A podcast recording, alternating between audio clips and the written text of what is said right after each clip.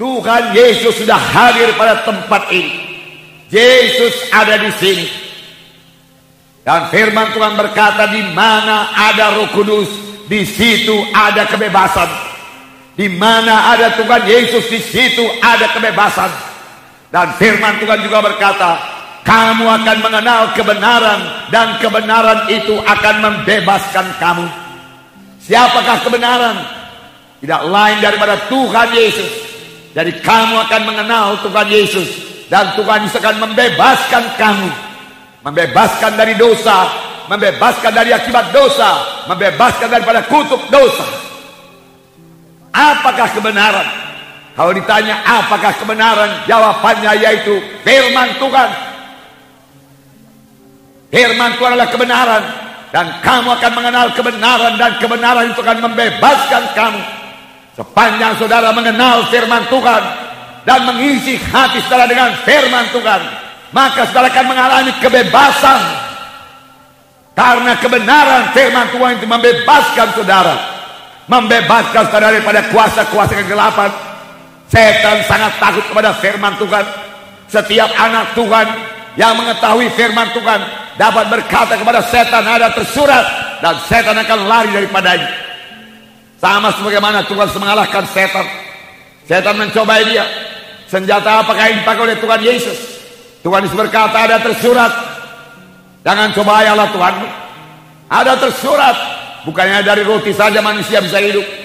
Ada tersurat. Engkau harus menyembah Allah Tuhanmu saja. Dan setan meninggalkan Tuhan Yesus. Setan kalah. Setan tidak sanggup terhadap firman Tuhan. Setan juga tidak sanggup. Tidak bisa melawan kuasa di dalam nama Yesus. Amin, saudara.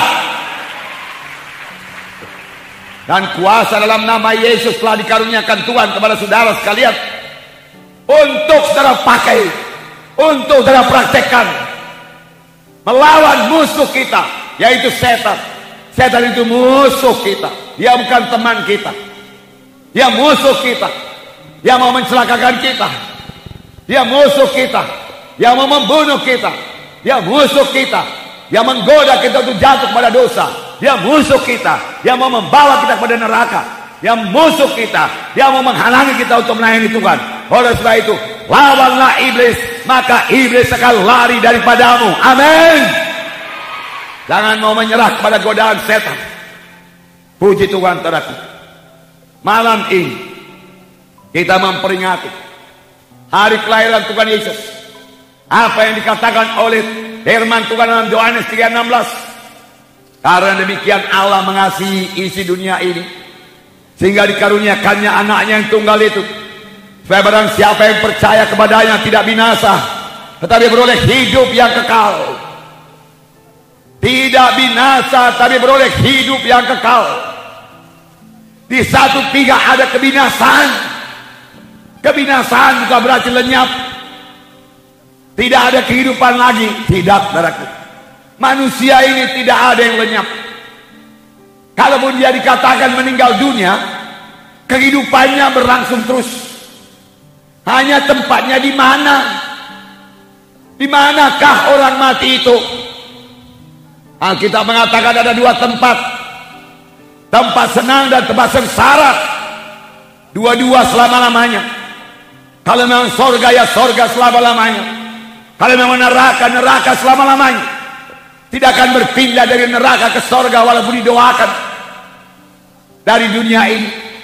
Oleh sebab itu sekarang inilah waktunya memilih. Amin saudara. Tidak binasa. Melainkan beroleh hidup yang kekal. Tuhan suka kalau anak-anaknya beroleh hidup yang kekal. Tidaklah Tuhan gemar seorang pun binasa. Tetapi Tuhan mau supaya sekalian sampai kepada pertobatan, sampai kepada keselamatan. Itulah yang dikehendaki oleh Tuhan. Jangan seorang pun masuk dalam neraka yang kekal, tapi semua masuk ke sorga yang kekal. Malam ini, saudaraku, malam kebebasan, malam ini malam keselamatan, malam ini malam Yesus lahir di dalam hati saudara Sehingga saudara pulang bersama-sama dengan Yesus. Bebas dari dosa dan kutuk dosa. Itulah dia kehendak Tuhan pada saudara pada malam ini. Setan akan sangat senang kalau kita hanya memperingati Natal secara tradisi gereja saja. Tetapi setelah selesai kematian Natal, dosa masih di dalam. Dosa belum bebas. Pekerjaan setan masih berlangsung. Itu yang disukai oleh setan. Setan tidak peduli berapa kali pun kamu kebaktian Natal, silakan saja dia katakan. Asal jangan bebas dari dosa. Tapi Tuhan mengendaki kita bebas pada malam ini. Yesus cinta kepada saudara. Bukan kebetulan saudara hadir pada tempat ini. Saya tidak mengenal saudara. Tapi Tuhan sudah mengenal saudara. Tuhan mau membebaskan saudara. Kalau memang sampai malam ini saudara belum bebas dari dosa.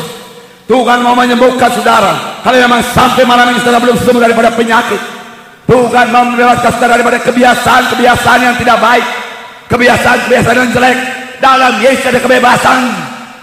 Kenallah kebenaran. Dengarkan firman Tuhan ini. Maka hidup saudara tidak akan sama lagi. Kejadian baru akan jadi kepada saudara. Amin. Untuk itulah Yesus datang. Dan kita menjadi kejadian yang baru. Perkara lama lenyap, perkara baru timbul. Barang siapa air yang ada dalam Yesus ialah kejadian yang baru. Perkara lama lenyap, perkara baru timbul. Perkara lama lenyap, perkara baru timbul. Sudahkah hal ini pernah kejadian dalam hidup saudara? Yang lama lenyap, yang baru timbul.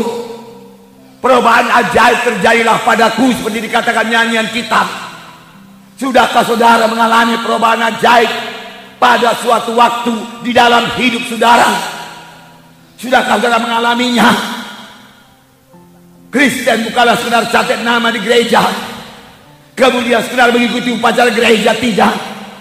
Tapi menjadi orang Kristen yang sejati mengalami perubahan yang ajaib dalam hidupnya. Amin. Ini terjadi pada waktu dia lahir baru. Pada waktu dia bertobat dan menerima Yesus sebagai Tuhan dan Juru Selamat pribadinya. Lalu Yesus masuk dalam hatinya. Lalu perubahan ajaib terjadi. Dia mulai jatuh cinta pada Tuhan Yesus. Cinta kepada jiwa-jiwa yang terhilang. Mulai menyaksikan Yesus. Mulai suka kebaktian. Suka menyanyi. Nyanyian tidak berhenti-henti dari dia. Bisa berdoa dan kalau dia berdoa, dia bersekutu dengan Tuhan. Dan dia mulai meninggalkan dosa. Dan kalau dia berdosa, dia sangat berduka cita. Sudah kali itu jadi kepada saudara. Sudah pernahkah saudara mengalami hal yang seperti itu? Kejadian baru, kejadian baru. Maukah saudara mengalaminya? Maukah saudara mengalaminya? Yesus sudah bersedia pada malam ini. Yesus bersedia pada malam ini Buka hati saudara dan dengarkan firman Tuhan ini. Amin saudara. Haleluya. Puji Tuhan, puji Tuhan.